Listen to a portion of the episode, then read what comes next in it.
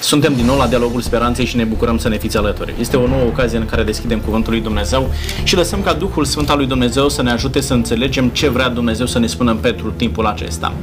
Astăzi vreau să vorbim și să înțelegem lucrul acesta din Cartea Psalmilor pe care am început să o studiem încă din emisiunea trecută.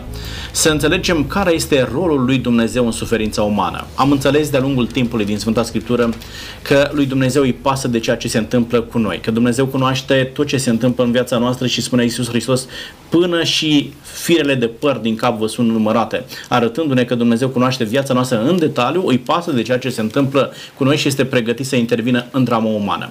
Pentru a avea o imagine de ansamblu și să înțelegem ce spune Scriptura cu privire la lucrul acesta, am invitat alături de mine pe domnul Cristian Diac. Bine ați venit! Bine v-am regăsit, mulțumesc pentru invitație!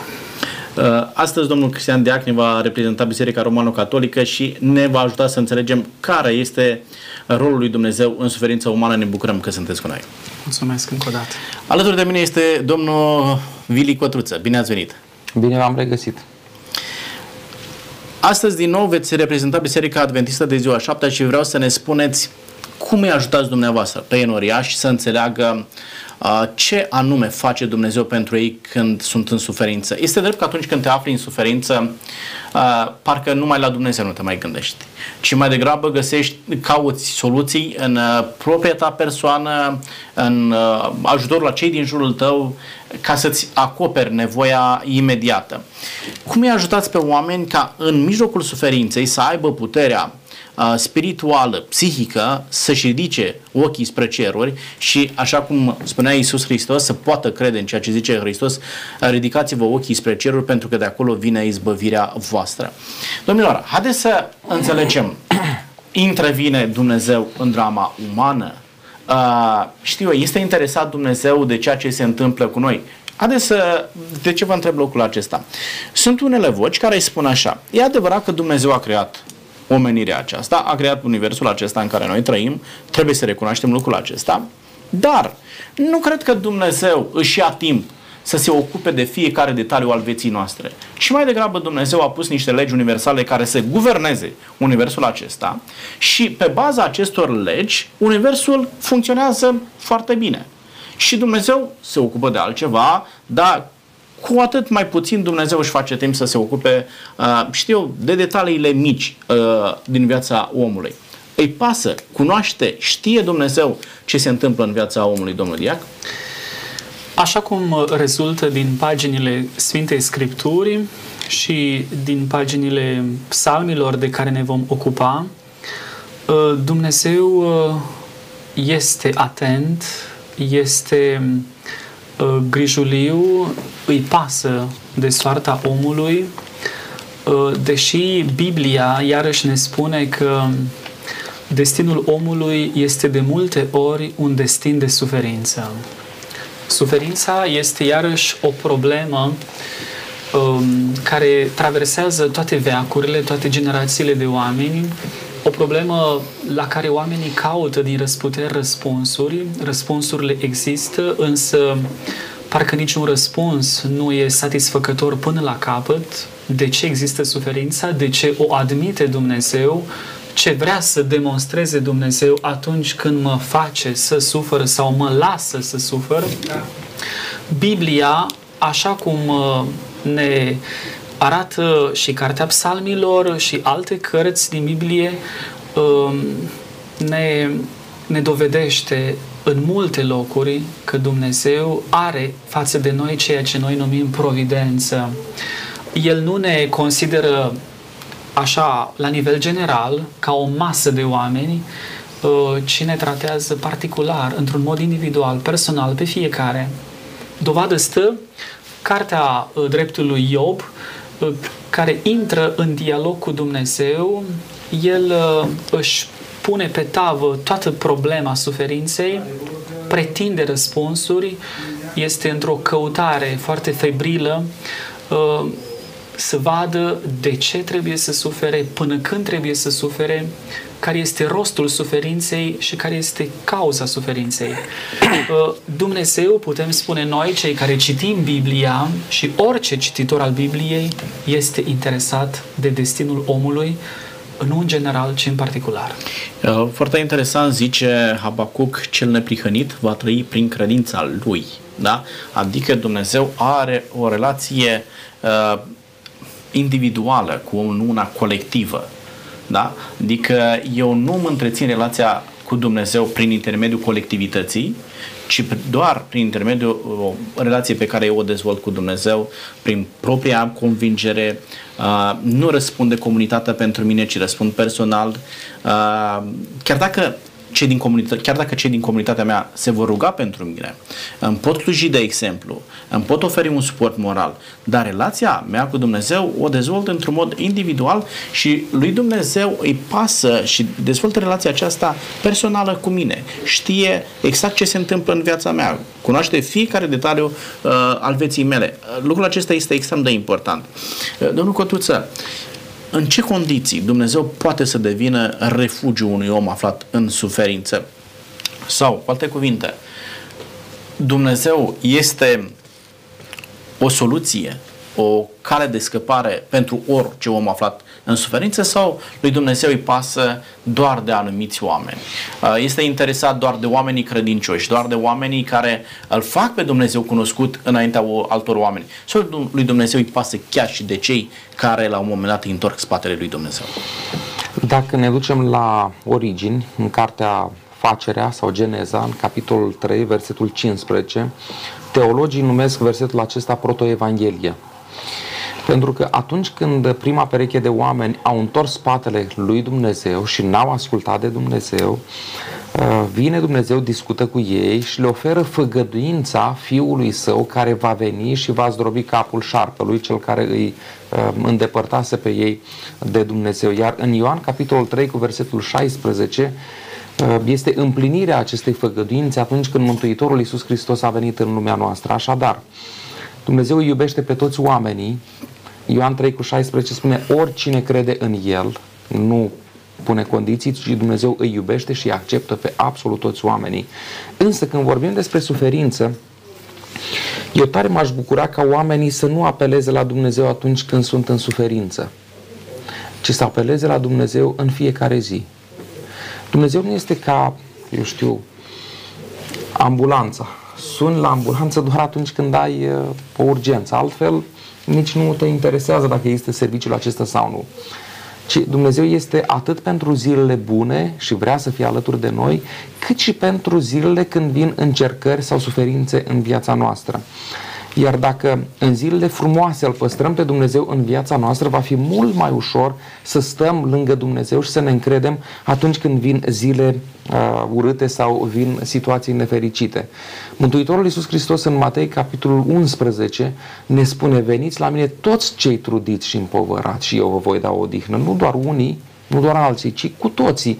El ne acceptă așa cum suntem. E adevărat că nu ne lasă cu ghilimelele de rigoare să trăim așa cum suntem, ci Dumnezeu ne acceptă cum suntem și lucrează la o schimbare în viața noastră, schimbare după voia Lui. Și aș mai aminti încă un uh, lucru, încă o situație. Uh, Ierusalimul era înconjurat și era un uh, proroc al lui Dumnezeu acolo, pe numele Elisei, care avea și un slujitor.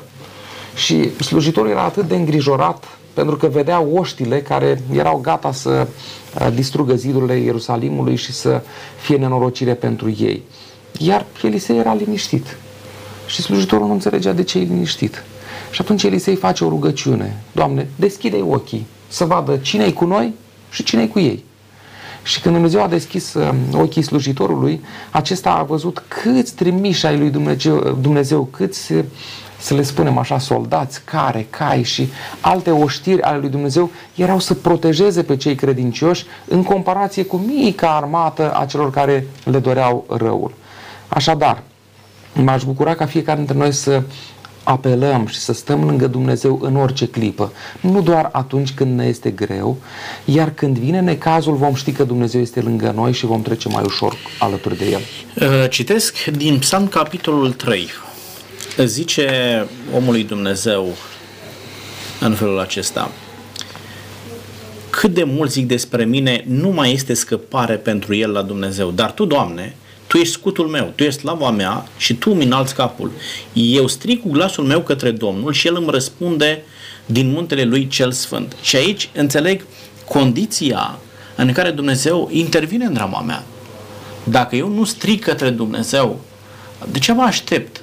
Sunt și situații în care Dumnezeu intervine fără să strig la El, domnul Diac? Da, bineînțeles. Da? Pentru că El nu se lasă condiționat de strigătul meu sau de tăcerea mea, însă alta este situația psalmistului, vorbim aici de un psalm al lui David, care era persecutat și urmărit de uh, trupele regelui Saul, ăsta este contextul, uh, fugea nu din fața lui Absalon, Absalon, Absalon da, și uh, David ne arată în aceste cuvinte că salvarea nu ține de o strategie a lui. El transferă asupra lui Dumnezeu succesul în cazul în care are să vină și Dumnezeu devine scutul meu în momentul în care eu, în mod conștient, mă încredințez Lui.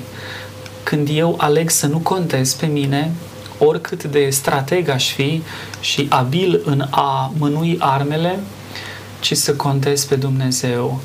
Um, eu, uh, Dumnezeu, cred că așteaptă și plângerea mea uh, nu pentru că eu l-aș informa despre ceva din viața mea. Rugăciunea mea nu are caracter informativ pentru Dumnezeu. Oricum El știe totul despre mine. Însă, prin rugăciunea mea de cerere și de lamentație, Dumnezeu vede starea sufletului meu și ia în seamă această expresie a interiorului meu, Doamne, observă la mine că mă interesează să fiu salvat, că în acest moment Tu ești scutul meu, Tu ești gloria mea. Bine, în cazul lui David, gloria era acea, sau slava era acea regească și a pierdut-o, acum era într-o condiție mizeră, trebuia să fie fugar, însă eu dacă îmi recuperez această slavă, eu dacă am acest scut al meu, eu le am prin tine, în sensul, da, repet aici, nu pun preț pe ceea ce este la mine capacitate de organizare, de apărare, ci îl invoc pe Dumnezeu să intervină. Eu cred că și această invocație poate fi un semn al umilinței mele, când îi spun, Doamne, eu nu te cer pe tine abia atunci când am epuizat la mine variantele, ci de la bun început vreau ca tu să Tu ești prima mea opțiune. Exact. Da, tu ești prima da. mea opțiune și am certitudinea că este o soluție în tine. Adică Dumnezeu da. nu este o soluție, ci Dumnezeu este soluția. Soluția, da? prin este soluția. Da. da. Domnilor, uh, vreau să imediat uh, vă dau voie, dar adăugați la răspunsul pe care l-aveți pregătit și răspunsul la următoarea întrebare. Zice Psalm capitolul 4, uh, versetul 2. Fii oamenilor, până când va fi bagiocorită slava mea, până când veți iubi deșertăciunea și veți umbla după minciuni. Să știți că Domnul și-a ales un om pe care îl iubește, Domnul aude când strică către el. Ce înseamnă slava omului? Ce înseamnă ca cineva să bagiocorească slava unui om, de așa manieră încât Dumnezeu intervine și oprește, zice uh, David, oprește o astfel de nedreptate, domnul Cotățean. Haideți să încep cu... Ce aveați dumneavoastră înainte, vă rog. ceea ce voiam să spun. Există în creștinism concepția că atunci când îl iubești pe Dumnezeu și asculți de El, nu mai ai parte de suferință. Ori Sfânta Scriptură este străină de o concepție de felul acesta. Uitați, dacă dăm doar câteva pagini, Psalmul 23, un psalm atât de frumos, spune așa, Chiar dacă ar fi să umblu prin valea umbrei morții, nu mă tem de niciun rău, căci Tu ești cu mine. Deci și cel credincios trece prin necazuri, prin suferință, însă nu este singur în necaz, ci Dumnezeu este alături de el. Atunci când vorbim despre uh, uh, versetul pe care l-a citat din, din Psalmul 4, Trăim într-o lume în care oamenii aruncă o cară unul asupra altuia, ca să folosesc termenul din Sfânta Scriptură. Oamenii se uh, batjocoresc. Însă, Mântuitorul Iisus Hristos pune anumite principii atunci când se întâmplă lucruri nedorite între doi oameni, în Evanghelia după Matei, capitolul 18, spune, mergi și discută între tine și el. Nu fă public lucrurile acestea negative, pentru că nu, nu e frumos. Și așa ar trebui să facă fiecare creștin. Dacă s-au rezolvat lucrurile și s-a închis litigiul, îngroapă-l acolo, roagă-te, mulțumește lui Dumnezeu și acolo să rămână. Nu, știi, nu știți decât voi doi și Dumnezeu. Dacă nu te ascultă, cel continuă, mai ia cu tine doi sau trei uh, martori, două sau trei persoane, în așa fel încât să poți rezolva situația și abia apoi devine public lucrul respectiv. E dureros că astăzi lucrurile se iau de la coadă la cap. Întâi află toată lumea și apoi și cel în cauză. Ei, bine ar fi dacă noi am respectat ceea ce spune Mântuitorul uh, Iisus Hristos și un singur lucru aș vrea să mai spun aici. În Matei, capitolul 25, atât la versetul 40 cât și la versetul 45, Mântuitorul vorbește despre judecata viitoare. Și la un moment dat spune așa, ori de câte ori ați făcut, în versetul 40, sau în versetul 45, ori de câte ori n-ați făcut anumite lucruri, mie mi le-ați făcut. Dacă cei care au uh, dorința aceasta de a vorbi urât despre ceilalți, de a cleveti, iarăși un termen din Sfânta Scriptură, despre ceilalți, ar gândi la lucrul acesta și ar spune că semenul meu e copilul lui Dumnezeu. Și eu dacă îi fac bine sau îi fac rău, practic prin aceasta îi fac lui Isus Hristos. De aceea, hai să-i fac bine, cum i-aș face lui Isus Hristos. Relațiile din societate ar fi cu totul și cu totul altfel. Deci, ce ziceți clăvetire, este vorba despre bârfă, Vor, ca să, să bârfă fie sau un termen mai, mai actualizat cu societății noastre. Cum este, domnul Diac? Scriptura zice, până când veți iubi deșertăciunea, da? până când veți umbla după minciuni. Adică imaginea unui om să fie știu, ponegrită prin neadevărul spuse despre omul acesta. Intervine Dumnezeu într-o astfel de situație?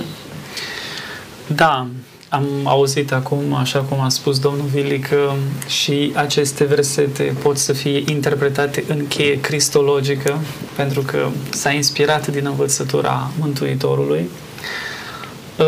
Psalmul acesta este la noi intitulat, sau în Biblia mea, Încrederea în Dumnezeu dă pace sufletului.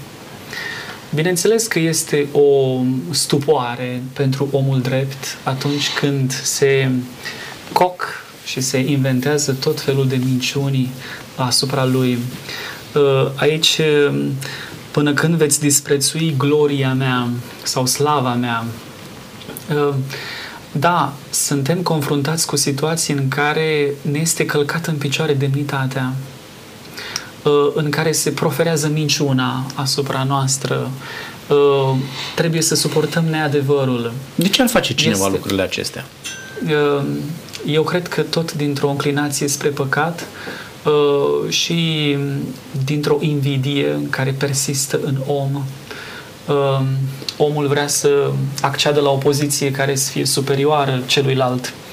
Adică te înalți atunci când denigrezi pe cineva, Um, și slava omului, gloria, slava omului, eu văd slava omului în această demnitate a lui inviolabilă.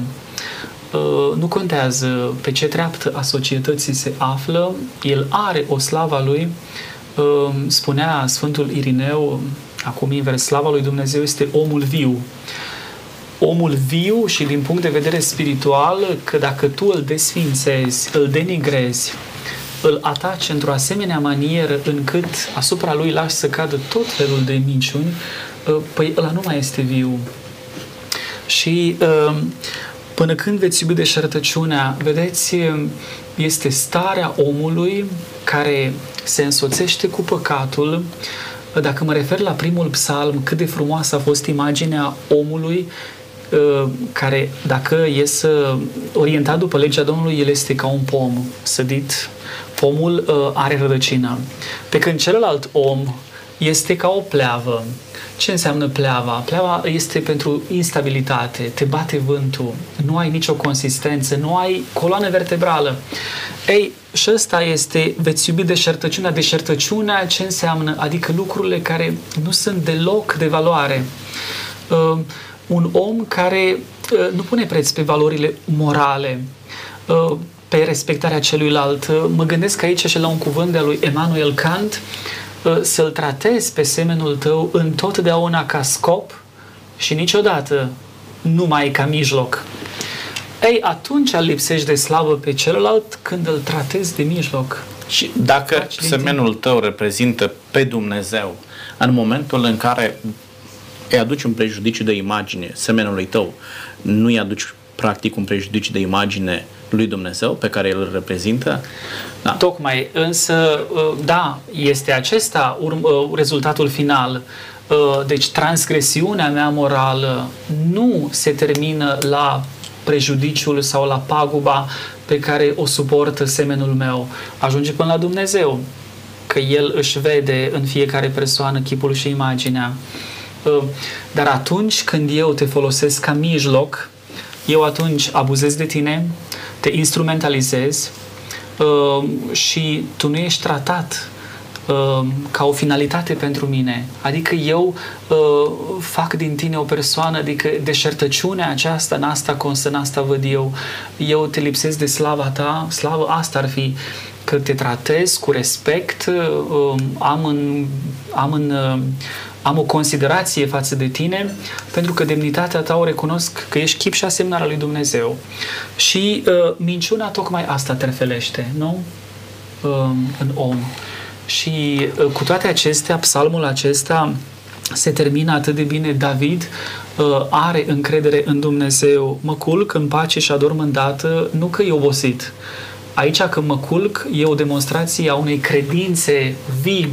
Doamne, pot să mă culc chiar și în situația asta pentru că eu mă încred în Tine uh, și că Tu mă faci, Doamne, să locuiesc în siguranță. Adică ăștia nu reușesc să facă din mine, oricât m-ar terfeli cu minciunilor, ceea ce Tu reușești să menții în mine viu și în picioare pentru că eu în tine mă încred. Și David avea și sentimentul propriei valori, știa care este relația lui cu Dumnezeu, da. știa că sunt lucruri neadevărate ceea ce se spune despre el și atunci asta e de starea aceasta de liniște, de pace da. sufletească, nu e absolut nicio problemă.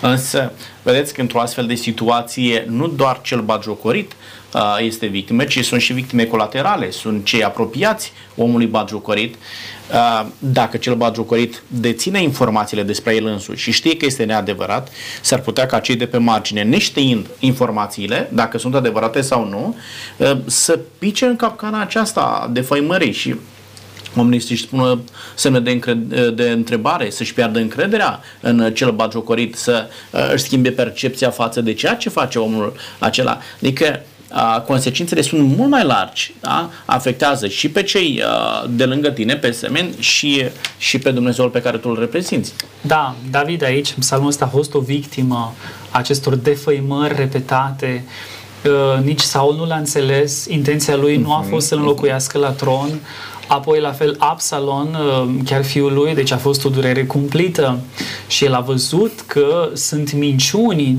despre el, adică acolo nu este adevăr. Um, și de aceea durerea pe care o are, însă el uh, mai degrabă folosește niște exclamații până când nu vă săturați odată să lucrați cu deșertăciunea și să căutați, să iubiți deșertăciunea și să căutați minciuna.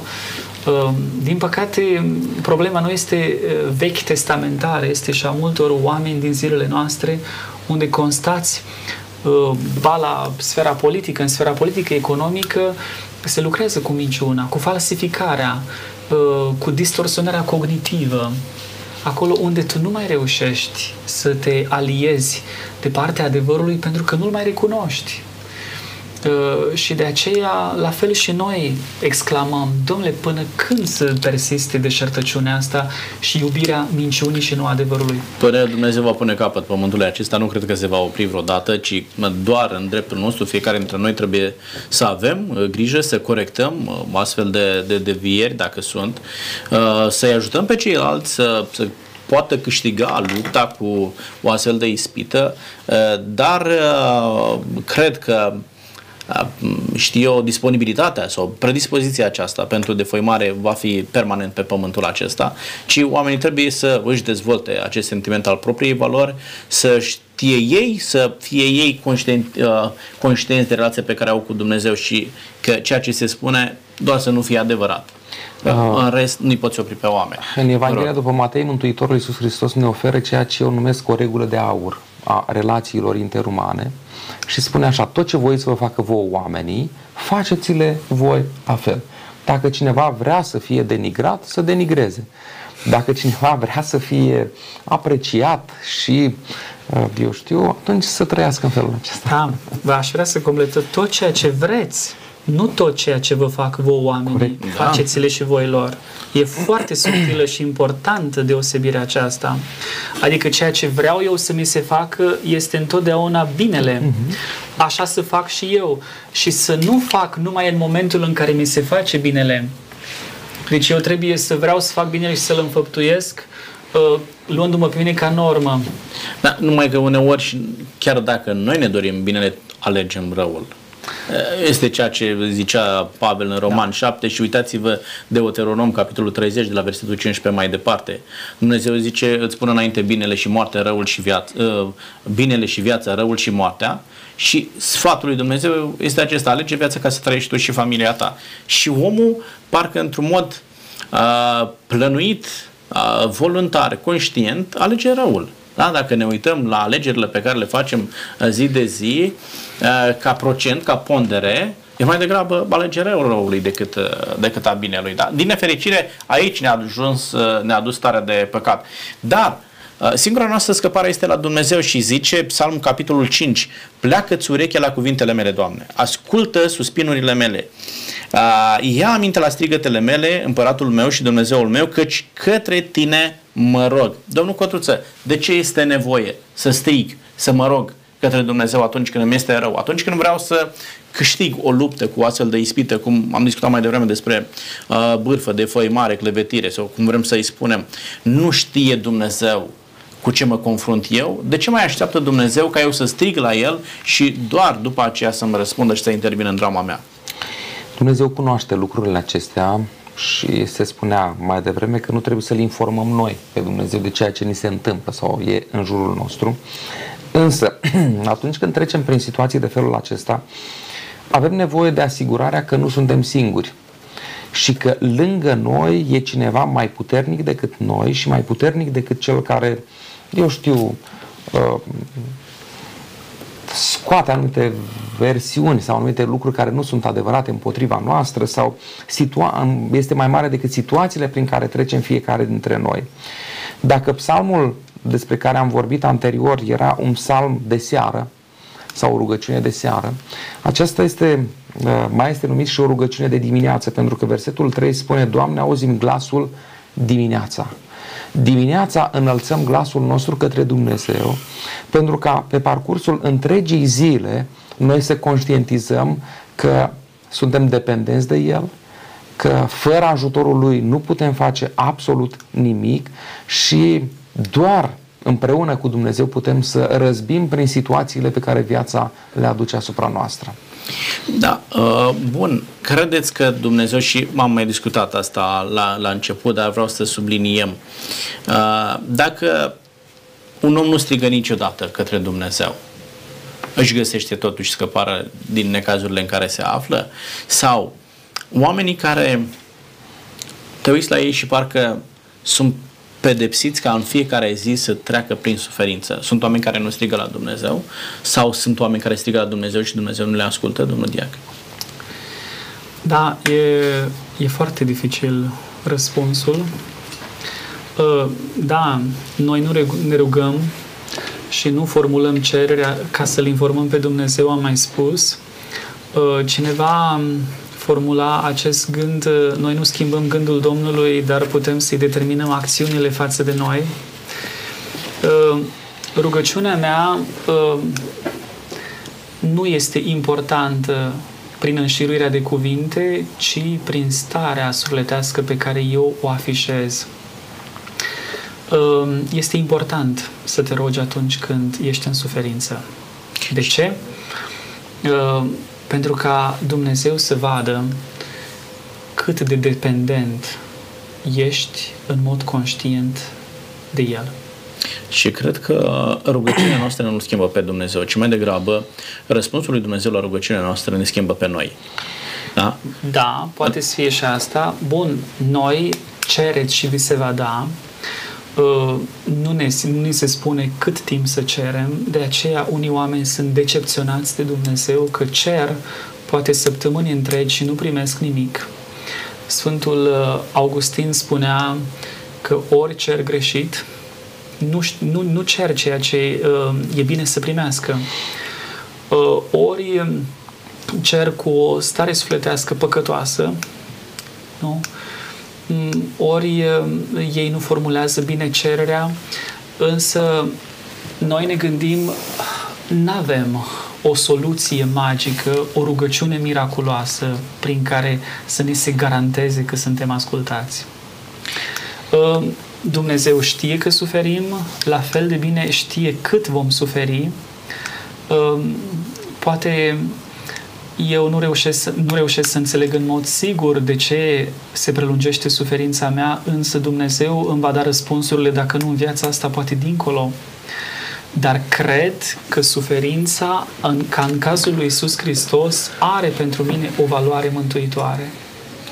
Uh, și asta este pentru noi creștinii diferența. În Vechiul Testament, omul biblic credea la un moment dat că suferința este o pedeapsă pură din partea lui Dumnezeu, drept consecință a păcatelor. A păcatelor. Da. Eu nu mai vreau să cred așa, fiind creștin, pentru că și Isus a suferit și a suferit în mod nedrept și mă învață Isus Hristos cum să sufăr și nu de ce sufăr. Isus Hristos nu a venit să-mi dea răspuns la întrebarea de ce există suferința și de ce trebuie să sufăr, ci m-a învățat cum să sufăr. Da. Vedeți acum, dacă mergem pe sistemul acesta de gândire că oamenii cer de la Dumnezeu cu o stare păcătoasă, motiv pentru care nu primesc. Ar putea fi un motiv. Ar putea fi un motiv, după Sfântul dar, Augustin. Uh, atunci mă gândesc că Dumnezeu le răspunde doar celor care sunt într-o stare de neprihănire. Mi-e greu uh, să cred lucrul ăsta. Dacă... Pe de altă parte, și imediat, imediat intervin, uh, dacă Dumnezeu îmi răspunde, uh, e un semn că eu sunt reabilitat și sunt într-o relație bună cu Dumnezeu și dacă nu-mi răspunde înseamnă că sunt într-o relație rea cu Dumnezeu. Cred că mai greu decât suferința este mai greu să acceptăm ceea ce Dumnezeu a decis în planul său pentru mine. Da? Noi nu ne da. punem de acord cu Dumnezeu, asta este marea noastră problemă, pentru că eu am certitudinea din ceea ce îl cunosc pe Dumnezeu și așa mi-l descoperă Sfânta Scriptură pe Dumnezeu. Dumnezeu are întotdeauna binele veșnic al omului, pe când da. noi avem în vedere binele imediat.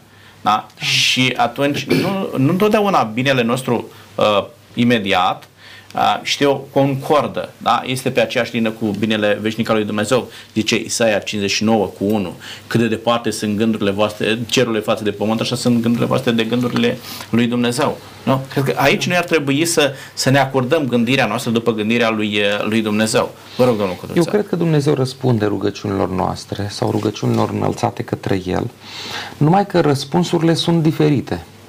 Uneori Dumnezeu spune da, așa cum te-ai rugat, așa se întâmplă. Alteori Dumnezeu spune nu.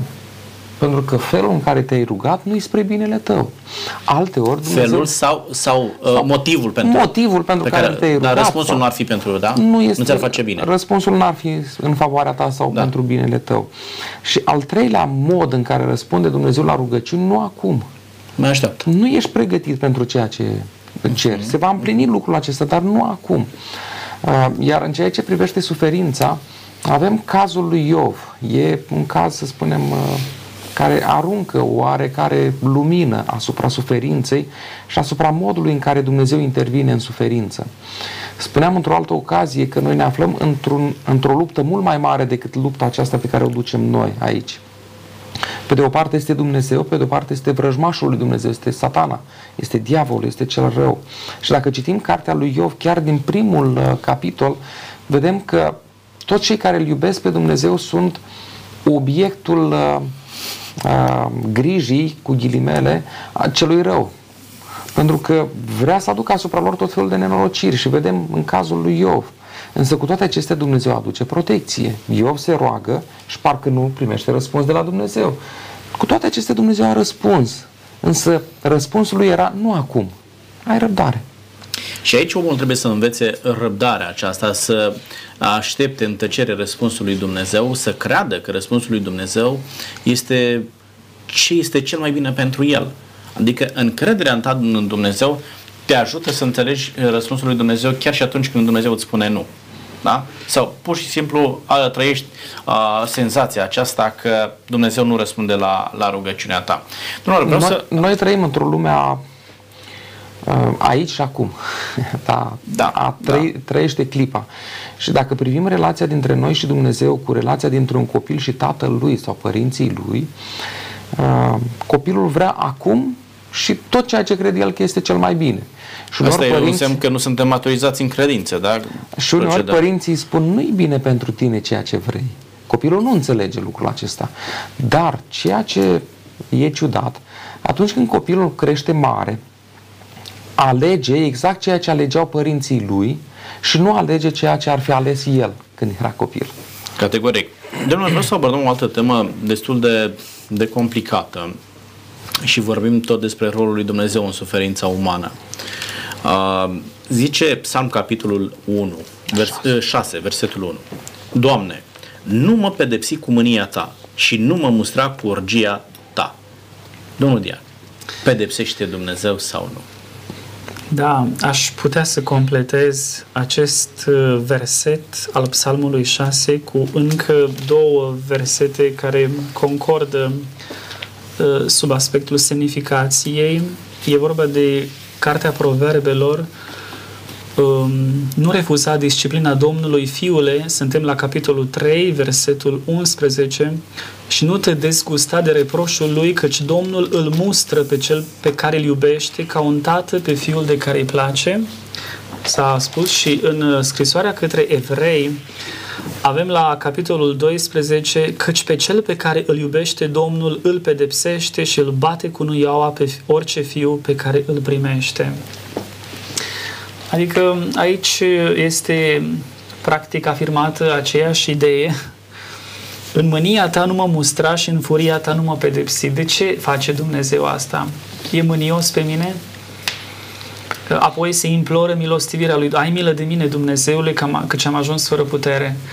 Vedeți, eu cred că problema asta a pedepsei, a suferinței, trebuie privită polivalent. Adică nu există o concepție univocă, o părere și numai o părere. Până la urmă ne aflăm în fața unei enigme. Uh, omul este destinat la suferință, spune cartea lui Iob.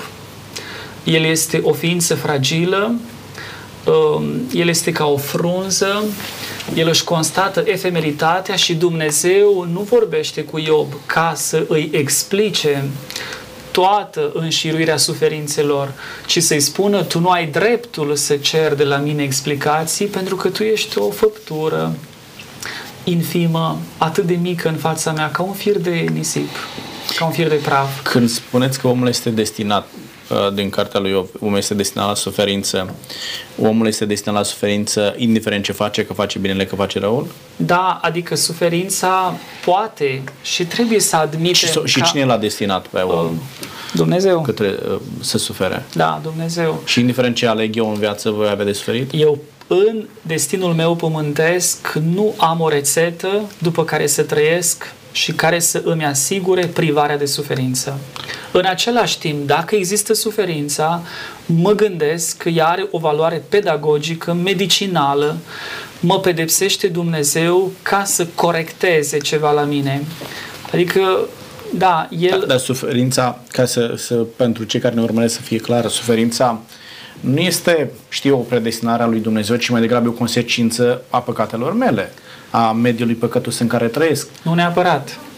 Pentru că suferința unui copil de 2 ani nu poate să fie urmarea păcatelor pe care le săvârșește el și mama se uită neputincioasă și își aude din uh, gura doctorului care are cancer. Un copil mic, atunci nu Păi, poți nu, să am- am spus corelezi așa. păcatul cu suferința. Am spus așa, deci suferința este fie o consecință a păcatelor mele, fie a Da. mediului în care eu trăiesc. Un copil Da. la 2 ani, da, suferă, nu neapărat, poate în anumite cazuri, uh, mama în timpul sarcinii a consumat alcool, a consumat droguri sau Poate altceva. nu. Sau poate nu. Dar datorită mediului păcătos, mediului nociv în care trăiesc, acel copil poate să aibă... Adică nu cred că Dumnezeu fără motiv îmi dă, îmi dă suferința aceasta, ci suferința este un context a păcatului. Da? Uh, e- Deci eu nu pledez pentru o părere, asta vreau să spun, ci le însumez pe toate. Am înțeles. Uh, nu uh, mă pronunț pentru varianta suferința există atâta vreme cât uh, e păcatul dinainte și păcatul cauzează suferința. Dar asta este o accepțiune. Una, iarăși o alta este, da, Dumnezeu îmi trimite suferința ca să înalțe ideea mea despre Dumnezeu, adică să o modifice, să o îmbunătățească, să mă maturizeze Cu scop în credință, didactic. cu scop Pe- didactic. pedagogic. Sau Dumnezeu îmi trimite suferința în scop medicinal, să mă penalizeze și în scop terapeutic. Adică El îmi arată că mă iubește și atunci când mă pedepsește. Așa îmi spune scrisoarea către evrei. Și da, un tată poate să penalizeze un copil ca ulterior să înțeleagă copilul, domnule, tatăl m-a ferit de o problemă. Păi, de asta un... zic, tot în contextul păcatului, pentru a mă scoate din zona mea de păcat, Dumnezeu mă pedepsește, da, ajutându-mă să conștientizez starea sau gravitatea stării în care eu mă aflu. Da. Da. Și pedeapsa aceasta poate să aibă un scop uh, Și cu toate didactic. acestea, eu vreau să spun că noi nu epuizăm răspunsurile cu privire la suferință. Pentru că atunci când uh, este suferința la un om nevinovat, și asta e problema lui Iob, aici este marea lui interogație. Eu care nici nu am privit la femeia celuilalt, nu mi-am întors ochii și n-am nedreptățit pe nimeni, ba din potriva am fost caritabil, am dat de mâncare și celui străin, așa, eu de ce să sufăr? Deci aici este paradoxul la el și Dumnezeu îi spune nu îți voi da explicație acum pentru că nici nu poți, adică nu tu îmi cer mie socoteală, tu creatură, adică rămân situații în care suferința persistă, ea nu mai are, are valoare expiatorie, nu ispășesc nimic cu ea, eu sunt un copil uh, mic, nevinovat, sufer, sufer o viață întreagă și înțeleg suferința mea cum? Rațional, nici de cum. O înțeleg probabil dincolo când îmi va spune Dumnezeu, uite, de asta ai suferit tu, Uh, probabil ca să... Să nu mai rămâi acolo unde erai și aveai nevoie Pentru să că te scoli acolo. știți, noi, față de poate Biserica Adventistă, credem că suferința pe care o are cineva poate să fie în beneficiul spiritual al altor oameni. Așa cum rugăciunea pe care o îndrept spre Dumnezeu pentru aproapele meu contează pentru aproapele meu, adică ia aminte Dumnezeu la ceea ce îl rog pentru vecinul meu, care are un examen, o problemă, așa, la fel suferința mea oferită lui Dumnezeu pentru cineva are valoare.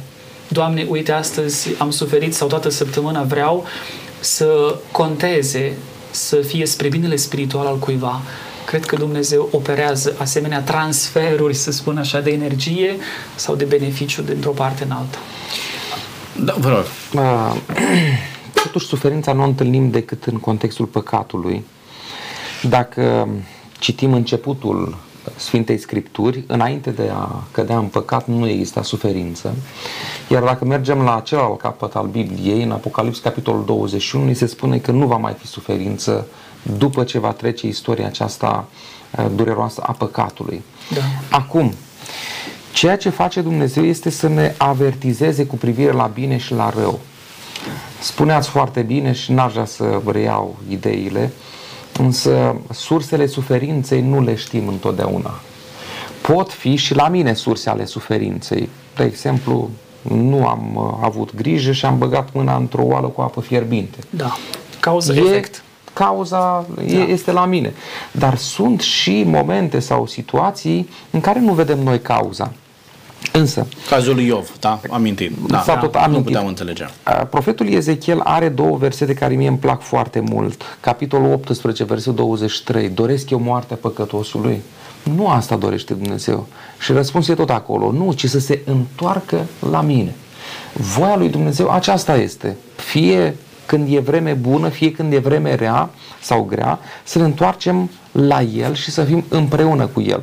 Și amintați dumneavoastră mai devreme pasajul din Deuteronom, capitolul 30, versetul 15, Dumnezeu întotdeauna pune în față binele și răul. Și uneori eu în mod conștient aleg să mă îndrept către o direcție care duce la suferință. Alteori aleg pe Dumnezeu, iar Mântuitorul Iisus Hristos spune că atunci când îl alegi pe El, uneori e posibil să ai parte de sabie, chiar din familie să ai ceartă și nu pace. Și suferința să vină tocmai pentru că am ales să ascult de, de Dumnezeu. Deci Se în depsește- contextul, în contextul acesta este suferința o cauză a păcatelor mele?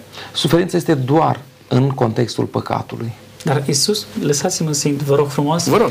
Când apostolii îl văd pe cel din naștere orb, ei întreabă la capitolul 9, cred că, Doamne, cine, cine a păcătuit? Nici, nici el, nici părinții, da. Vedeți că Iisus Hristos neagă această corelație a suferinței cu păcatul și spune nu, ci El este așa spre slava lui Dumnezeu.